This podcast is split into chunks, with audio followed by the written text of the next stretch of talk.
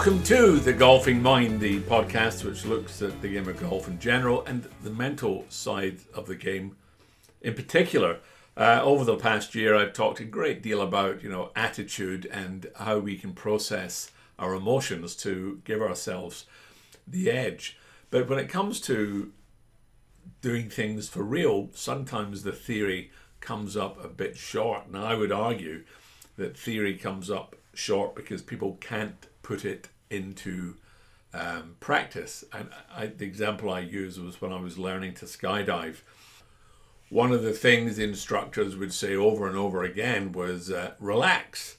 Um, they'd point to the mouth, encouraging you to take a deep breath, but they'd say, relax. Ben Hogan famously said, How can you relax and play golf at the same time? But the more you practiced breathing and consciously being aware of the need to drop your shoulders, loose, loosen tension from your muscles, it, it, it works, it helps. Little by little, it gets better and better. So I thought this week I'd talk about the um, what I call the dreaded four foot putt. It's either for a birdie or it's usually for a bogey. Uh, it's not necessarily always for a par, is it? But uh, you know, Ben Crenshaw was considered one of the best putters of all time.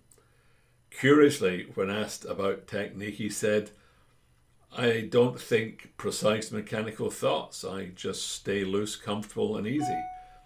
He didn't believe there was a right or wrong way to putt, no right or wrong way to stand or set up, even, but he did believe in making a consistent stroke. Putting is often seen as a game within a game. Personally, though, I believe technique is important in golf when it comes to putting. I believe it has less to do with formal technique and more to do with confidence. The putting green is a very democratic place. It favours no one and is a great leveler, a place where all golfers are truly equal, and the best players is not always favourite to take the least number of putts. It is also where the first cracks in a player's game tend to appear.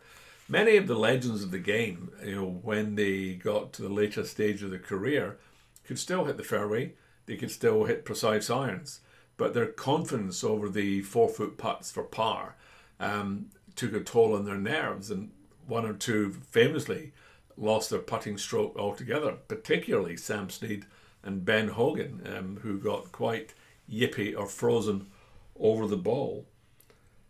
The pressure of making sort of clutch putts takes its toll, and fine muscle control, you know, eventually it fades away, and sometimes it disappears altogether. I think the majority of us uh, would agree that a four foot putt is much easier than a three wood from the light rough or a long bunker shot or a drive with a perfect draw or just about any other shot you will find in the course. And it is actually because it is such a simple shot that the thought of missing it can be so painful. And for some players, because their dominant thought is negative, Sure, it's only a four foot putt, and on the practice green, they'll make them time and time again. But on the course, when it counts for real, it's a different matter altogether. They know if they miss it, they will have dropped an easy shot.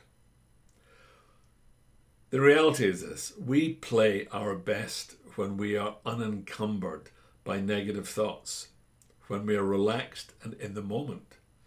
Equally, we play our worst when we are full of negative thoughts, tense, and worrying about the next shot or the outcome. This is as true on the green as it is on the tee box. Yet we don't seem to agonize over a tee shot as we do a four foot putt. So let me give you the advice that I have found the most helpful. You have got to putt like it just doesn't matter. Now, I know what you're thinking. Well, it does matter. I agree. Of course it matters. I didn't say it doesn't. I said you have to putt as though it doesn't matter. How often on the practice putting green have you one handed putts in three in a row from five feet, four feet, whatever, without giving it a glance? You've even hit it with the back of your putter because you, you think, well, it doesn't matter if it goes in or not. And if we can get that sort of feeling that it, you know, to putt with what I call total freedom chances are we'll putt a lot better. Now, as I said, this may seem counterintuitive, especially when we recognize that every shot is important. When we think back to the practice green, there's no pressure or penalty for a, a missed putt. And because we are much more relaxed, we are more likely to make those shots. If we can take that same attitude onto the golf course, then we will remove much of the pressure that can cause the nervous stroke making we so wish to avoid. The more we can develop a putting stroke we are comfortable with, the easier it is for us to let go of trying, be confident, and simply rely on the stroke itself. Going back to, to Ben Crenshaw, you know, stay loose, comfortable, and easy. Obviously, this is easier said than done. The more putts we sink, especially short putts, the more our confidence grows and the more we expect to sink them in the future. The opposite is also true. Missed short putts lead to a lack of confidence and an expectation of missing in the future. Simply put, our confidence on the green is more important than our technique. As long as the stroke we adopt and use works for us and can be repeated. Among students of the game, one player stood head and shoulders above all others when it came to putting, and that was the South African Bobby Locke. He was, by all accounts, an extraordinarily gifted putter and one of the most unorthodox styles seen in the game, which went against all the conventional theories of what constitute a good putting stroke.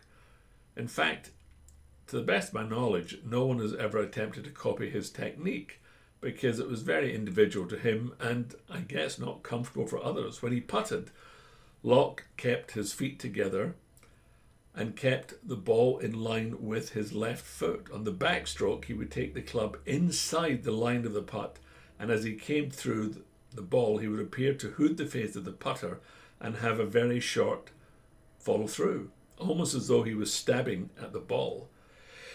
He did not overanalyze his technique but let the results speak for themselves. It was Locke who coined the phrase, you drive for show and you putt for dough. He was not particularly long off the tee, but placed great emphasis on being accurate, and when he arrived on the green in regulation, he was a match for anyone, as his three Open Championship wins demonstrate. The other quality that great putters possess is that they do not linger over the ball once they've read the line of the putt. Both step, they step up, they look down the line once or twice, and then stroke the ball. If they made the putt, that was fine. If not, now they don't lose their cool, they simply continued. It was watching some great putters that I've seen over the years in the professional and even amateur ranks that led me to this conclusion which is the best way to approach putting is simply to putt like it doesn't matter. Now, we know that every stroke we take in the course does matter, but equally, the more we worry about bad outcomes, the tighter we become and the greater the likelihood we will hit an imperfect shot.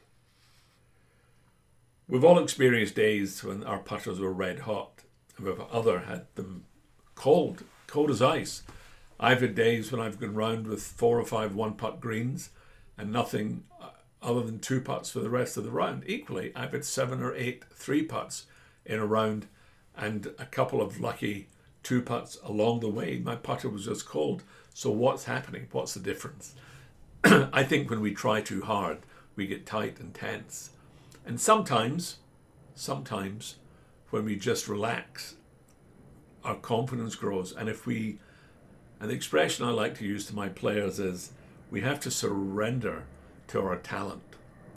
And most of us have a talent for putting that we may not recognize it. So that was really my kind of thought about the four foot putt. That we have to putt as though it doesn't matter. And because otherwise we develop a fear, and fear has no place in the golf course. Nerves and even a little tension, you know, can be helpful.